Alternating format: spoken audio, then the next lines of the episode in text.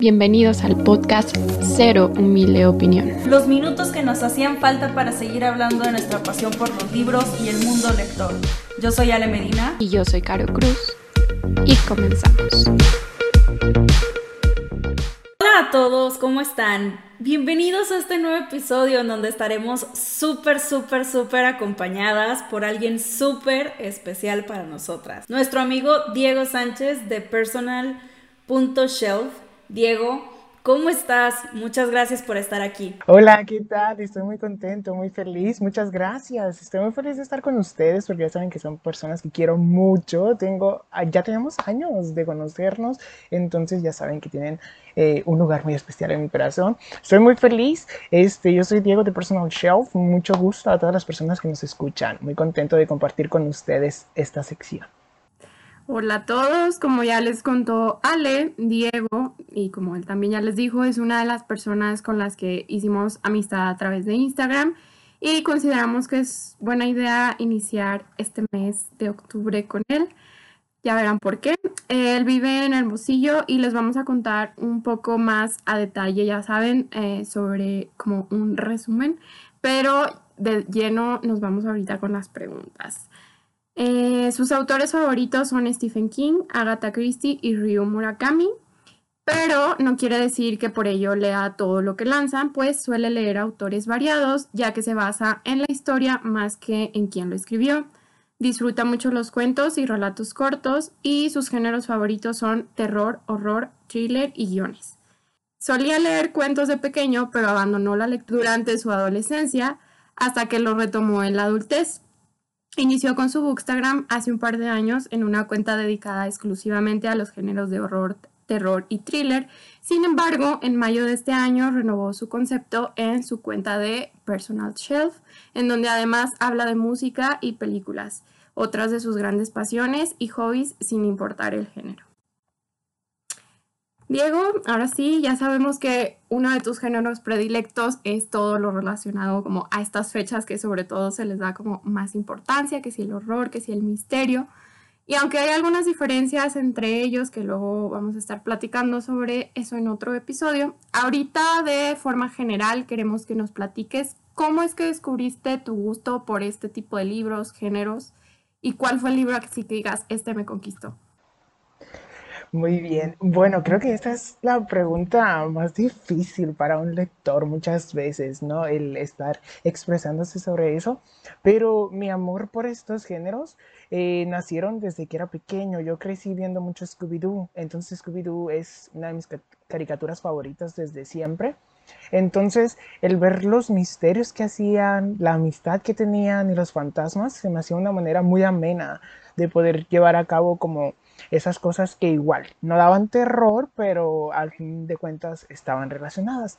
Entonces, en mi familia son muy fans de los thrillers, de las películas de terror y de todos esos subgéneros que se van derivando. Entonces, desde pequeño, pues los veía con ellos, obviamente con supervisión, pero es algo que ya traía en la sangre, porque es algo de familia, entonces todos nos podemos sentar a ver una película de terror y somos muy felices. Entonces, a raíz de eso, pues yo empecé retomando esos géneros. Sin embargo, como bien mencionaste anteriormente, eh, de pequeño leía esos cuentos de Scooby-Doo y algunos cómics, pero lo abandoné durante mi adolescencia y alrededor de los 18 años eh, lo retomé. ¿Y cuál fue el libro que me llevó? Creo que es una anécdota un poco graciosa quizá para ustedes que me conozcan, pero un día fui a la tienda Sanborns, que es de sus favoritas.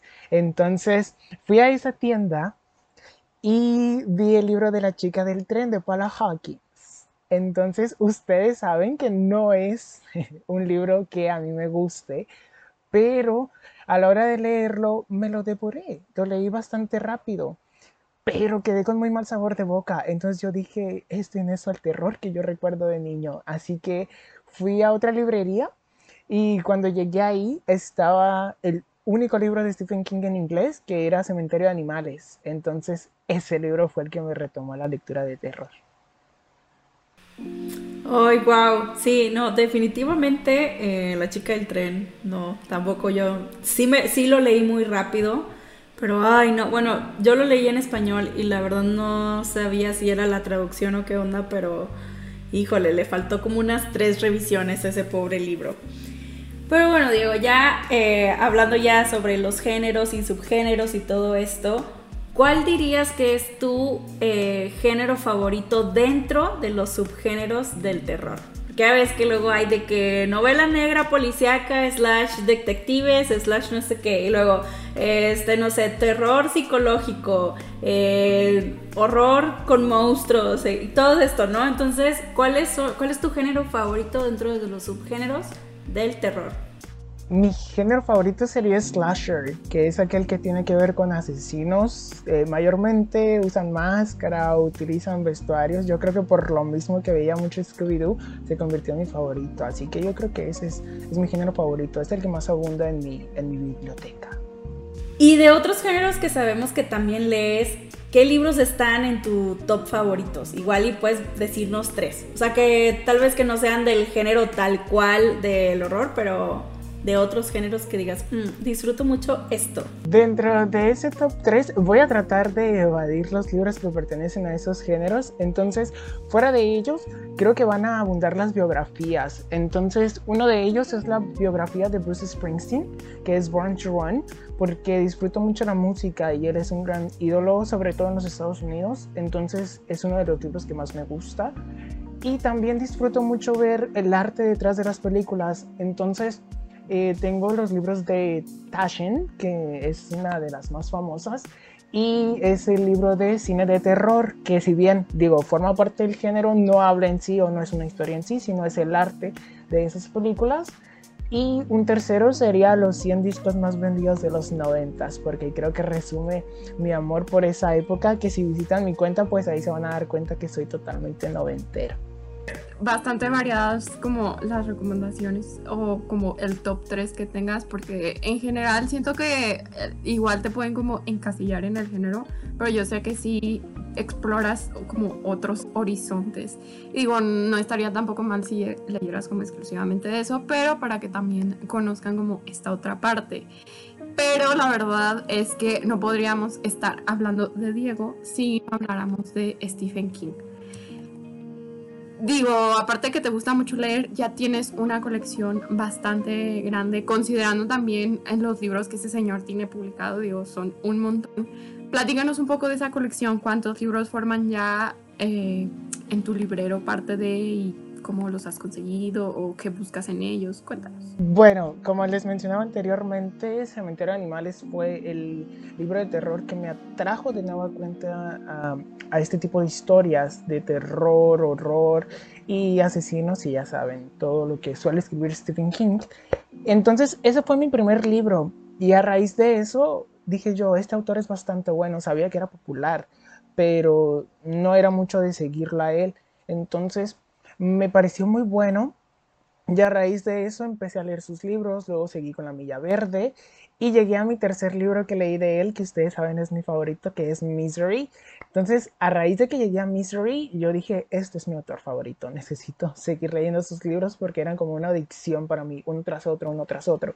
Eh, he leído más de 20 de sus historias, podría decir que casi 30 o más, y dentro de mi colección eh, tomando en cuenta, obviamente, que hay libros de primera edición y libros de más reciente edición, tendría alrededor de unos 50 o 60 libros de Stephen King, eh, algunos meramente repetidos podría ser, pero em, al final de cuentas creo que si ustedes van a Instagram o si amas demasiado algo, vas a tratar de conseguir como lo más vintage. Entonces, tengo primeras ediciones de Misery, que es mi libro favorito. Tengo alrededor de cinco ediciones de diferentes editoriales. Entonces, eh, es por eso que tengo como esa colección amplia, aunque sé que hay gente que tiene muchos más.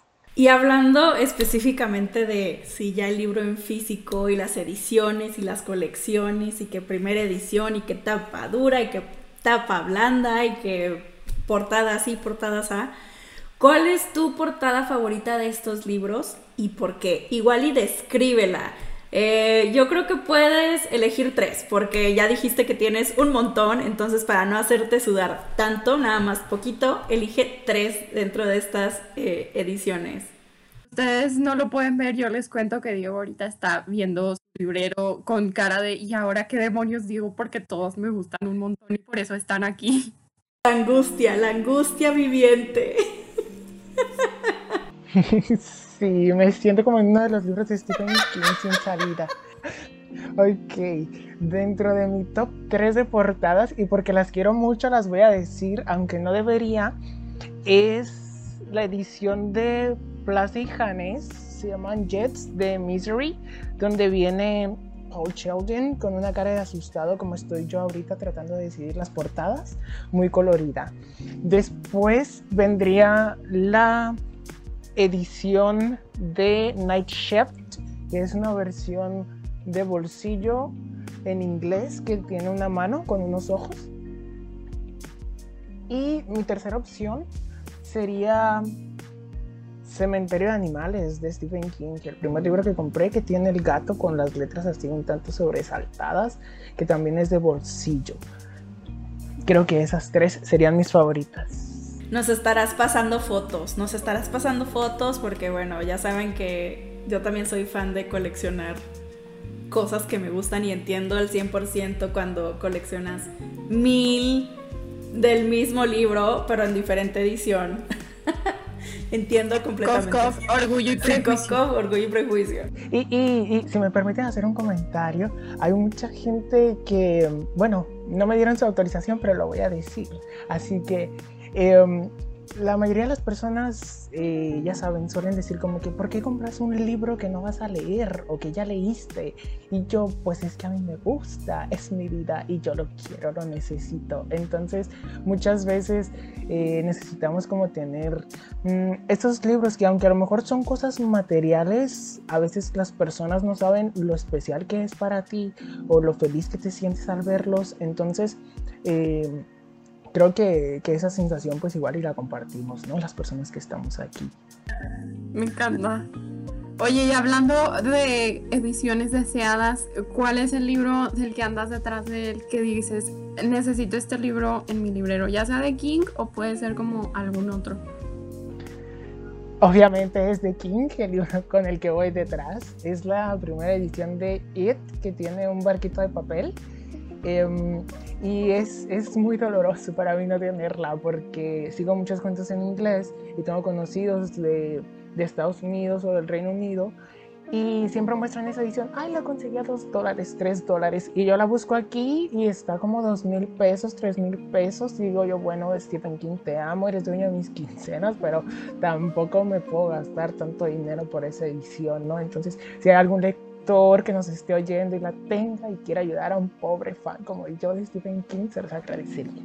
Oye, me encanta porque yo iba a hacer ese llamado, pero creo que no era necesario, dado que Diego de verdad lo quiere. Entonces, sí, si alguien conoce algún lugar donde lo pueda conseguir a un precio accesible, pues ya saben dónde localizarlo. Sí, de hecho, eh, yo sé que Diego busca muchas ediciones y a veces le encuentro uno que otro libro por ahí y siempre me dice, si ves este libro de Stephen King, me lo compras. Y yo, ok, ok, ok. Sí, sí, jefe, lo que usted diga. este, pero en otro tema, pero sin alejarnos de tu librero, también coleccionas funcos y figuritas este, relacionadas literarias o de películas. Platícanos cuáles y detrás de cuáles andas ahorita buscando para quizás, no sé, quienes nos estén escuchando se den una idea, este, porque pues ya casi es tu cumpleaños, entonces para que vayan, a, vayan haciendo su propia eh, lista de regalos para ti. Claro que sí, si me quieren enviar un regalo, ya saben que los puedo recibir en personal.shelf, ahí, con todo gusto. Pero bueno, eh, cuando hablamos de Funcos, de stickers, y cualquier cosa que sea para adornar el librero, no es que ande tan detrás de, pero este, pudiera decir que cualquier personaje de terror, por ejemplo, Tiffany, la novia de Chucky, que por ejemplo ya no está en existencia, diría, esa me hace falta en mi librero, pero por ejemplo también colecciono los separadores, que de hecho aquí a a Carolina le acabo de pedir unos porque necesitaba unos separadores de ahí como para adornar ahí un poquito o sentirme en el mood. Entonces, eh, creo que eso no es tan complicado de conseguir. Creo que soy más del estado de ánimo de pronto, que quiero esto, quiero lo otro, pero, pero igualmente ahí no termina llegando. Esa colección más o menos de Funcos, ¿cuántos tienes? diría que unos 40. Una colección bastante considerable, oigan, qué cool. Y también la pueden encontrar en fotos y así en la cuenta de Diego. Por ahí aparecerán de repente. Dejando un poco esta parte de las colecciones, de los libros y de las ediciones, vámonos a conocer un poco más tu parte como creador de contenido y como lo que estás mm, aportando a la comunidad. Si no saben, Diego es licenciado en enseñanza del inglés, por lo que naturalmente domina este idioma. Y hace un tiempo decidió combinar su conocimiento con la pasión y abrió un club de lectura en inglés al cual pertenezco. Estamos hablando del Book Cult. Diego, platícanos de tu experiencia con este club bilingüe, cómo te ha ido, cómo fue la idea. Bueno, como saben, o a lo mejor hay gente que nos está escuchando que me conocía de antes, tenía una cuenta de terror. Entonces, em, ya llegó esta etapa donde me gradué, empecé a trabajar y la lectura sí me era agradable, pero creo que a veces es hasta mejor cuando la compartes. Entonces, veía a varias personas que me mandaban mensajes, era muy constante la pregunta de, oye, es que tú hablas inglés, pudieras ayudarme a escoger un libro, ya sea de Stephen King, de Agatha Christie, un libro de misterio. Entonces, usualmente siempre me llegaban esas preguntas. Entonces, yo me dije, pues bueno, creo que podemos hacer algo con esto, tratar de ayudar a esas personas eh, y sobre todo que se sientan cómodos y cómodas. Eh, para que puedan expresarse en ese idioma y que no se sientan como en la escuela, que las regañaban, que los evaluaban, entonces ayudarlos pues desde donde yo pueda era una opción que yo quería hacer de esa manera, pues en enero de este año invité a mi amiga Fan a formar el Book Cult, que es para gente bilingüe. Y de esa forma, pues yo lo manejo por temporada. Entonces es como si fuera la temporada de brujas que dicen, en esta temporada van a salir las brujas. Entonces lo manejamos por temporadas. Fan actualmente ya no forma parte del cult porque tuvo algunas situaciones personales que atender, pero pues yo me quedé al frente, pues porque era mi idea y pues es algo que, que, ha ido prosperando bastante bien. Usualmente manejo un número muy reducido que es de 15 personas. Actualmente tenemos 14 porque ustedes, Alejandra y Caro, que forman parte, se han dado cuenta de la dinámica, entonces necesitaba tener un número par. Pero usualmente manejamos 14, 15 personas para que puedan expresarse bien de manera oral, de manera escrita, porque luego cuando es un número más grande no se le puede prestar esa atención. Y pues dije yo, muchas veces se cobra por eso, entonces yo no pienso cobrar por eso, quiero que sea un espacio gratuito, un espacio libre y que no sientan presión, porque muchas veces cuando la gente paga o cuando está en la escuela, dice, pues lo tengo que terminar porque ya pagué, o tengo que sacar 10 porque es mi calificación, entonces no quería que fuera algo presionado y pues ahí estamos, nos ha ido muy bien, hemos tenido números llenos y todavía seguimos al pie. Justo, Ale, no sé si te acuerdas en el episodio de clubs de lectura y tal, de, la experiencia de, con Diego, yo que tengo un poquito más ese rato ahí, es este sentimiento que transmite también como de, ok, voy a aprender, pero voy a irme como relajado así. Entonces, sí, está como muy padre, si no se han animado y quieren hacerlo, deberían hacerlo este mes de octubre eh, estamos un poco experimentales, cada quien anda leyendo algún libro como en particular, dada la consigna que Diego nos puso, por ahí la dinámica la, la verán quizá ya cuando comentemos en la reunión final y comparta Diego un poco de la experiencia, pero seguramente podrán unirse ya después si se libera por ahí algún espacio. Y pues nada, no sé este, si piensas como a seguir manejándolo como por temáticas o ya regresar como a la votación de libros.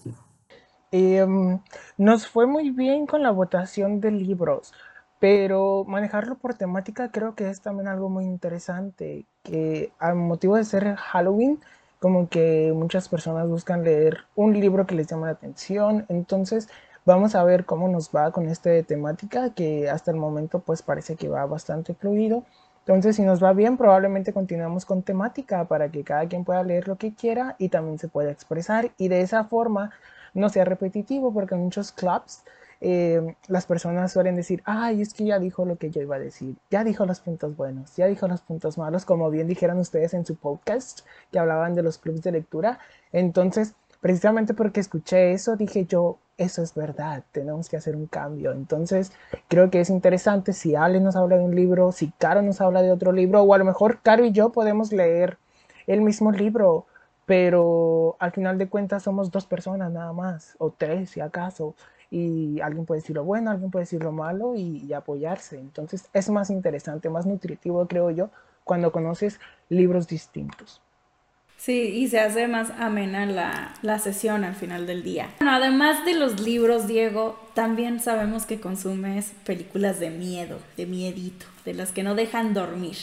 Eh, y pues nos gustaría que nos dejaras eh, unas recomendaciones de esas películas, así que, que yo no tengo repertorio que recomendar porque soy una gallina, este, pero sabemos que tú nos puedes dejar unas súper buenas recomendaciones de películas para no dormir.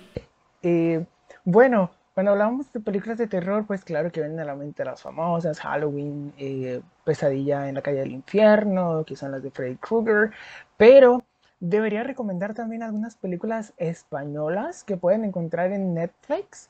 Las películas españolas en general son bastante buenas o son bastante interesantes. Entonces pueden buscarla de su agrado en Netflix y se van a dar cuenta que algunas de ellas son bastante agradables. Pero obviamente yéndome a los grandes clásicos, mi película favorita y por la cual me volví un gran fan de las películas de terror es Scream que van a sacar una quinta parte, me parece, el próximo año.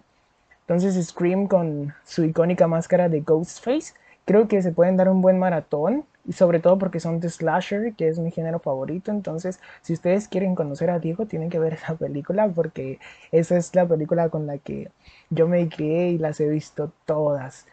Y también recomendaría algunas como Lake Mungo, mm, también pudiera ser, si son más del cine actual, si les gusta asustarse fácilmente, pues se pueden ir al conjuro o algo así, pero eh, yo no soy tanto de jumpscares, yo soy más como de la historia que hay detrás.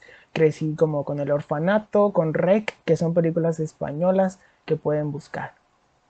La de Rec, no manches, no me dejó dormir como una semana, o sea, estaba yo en la universidad y vivía con mi hermano y nosotros teníamos cuartos separados, dormíamos juntos de lo traumados que estábamos porque la vimos juntos. Fue horrible. Sí, es, es una película muy buena y yo pues era un adolescente y me quedé muy traumado, pero por lo mismo que me gustaba el terror, yo dije, ah, está muy buena, ¿no? Como uno decía. Esto es alimento para sí. mí. Yo dije, sí, lo que necesitamos es mi vitamina de la vida. Me encanta. Oye, no podemos hablar de películas y hablar como así al aire sin que nos digas cuál es tu adaptación de King a película favorita y por qué. Ok, esa es una pregunta bastante difícil, aunque pues obviamente me voy a ir con la que tiene un Oscar y es obviamente Misery, por supuesto, que tiene un Oscar.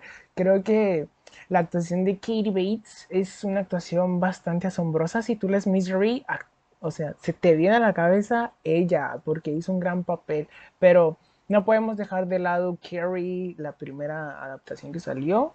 Em, y creo que las de It, las más recientes, le hicieron justicia. Y también tenemos clásicos como La Villa Verde también pues coincido en que Misery, digo, no he leído tantos libros como Diego de King, pero de las adaptaciones y luego libros que he comparado, digo, ya que estamos en el tema, no manches que hicieron una cosa horrible nueva de cementerio de animales y cambiaron toda la historia y las actos. Ay, no, guacala.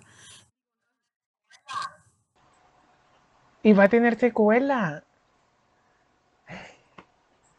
yo no vi la primera, vi la nueva y dije, Yo sí he visto las adaptaciones de Cementerio de Animales y hay dos partes de la original, si no me equivoco. Entonces sí las he visto. Obviamente la primera parte pues es como, digamos, la mejor. Y la actual me dejó... Hay gente que sí le gustó, pero a mí me dejó con un gran vacío. Entonces dije yo, pues a mí no me gustó, pero se respeta la opinión de cada quien. Pero cuando me enteré que iba a tener secuela, dije yo, pero ¿cómo? Pero igual hay quien esté brincando de felicidad. Pero bueno, Diego, antes, bueno, ya de concluir este episodio, vamos a ir con nuestra eh, queridísima sección de Rapid Fire, eh, que es básicamente un esto o esto, en el cual tienes que elegir entre dos opciones que te demos. Entonces, ¿estás listo? Seguro, seguro que sí. Aquí la clave es no pensar lo demás y lo primero que se te venga es lo primero que nos vas a decir. Así que nos vamos una y una, Le. ¿Leer en solitario o en conjunto? Solitario. ¿Libro viejo o nuevo? Viejo. ¿Tu personaje favorito de Stephen King? Annie White. ¿Leer de noche o de día? De noche. ¿Pasta dura o pasta blanda? Pasta dura. ¿Leer en físico o en digital? Físico. ¿Adaptación favorita de Carrie? La original. La única que existe para mí. ¿Ficción o no ficción? No ficción. Y por último, ¿leer en inglés o en español? Inglés. Estás, está sudando, se los juro que está sudando. Vean, está sufriendo. No me sentí así desde que leí Misery. Oh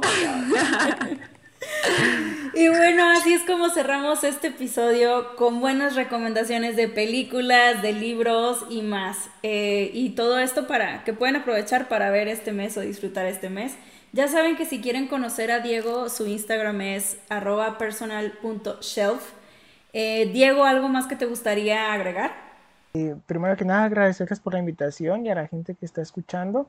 Pero sobre todo decirles que nadie los puede juzgar por su género de lectura. Siempre van a encontrar gente que, los apoye, siempre van a encontrar eh, libros que los hagan sentirse bien y sobre todo que los que leemos terror no somos psicópatas, somos simplemente seres humanos que nos encanta la adrenalina. Así que cualquier persona que lea terror y quiera ser bien recibido por alguien puede ir a mi cuenta y con todo gusto platicamos.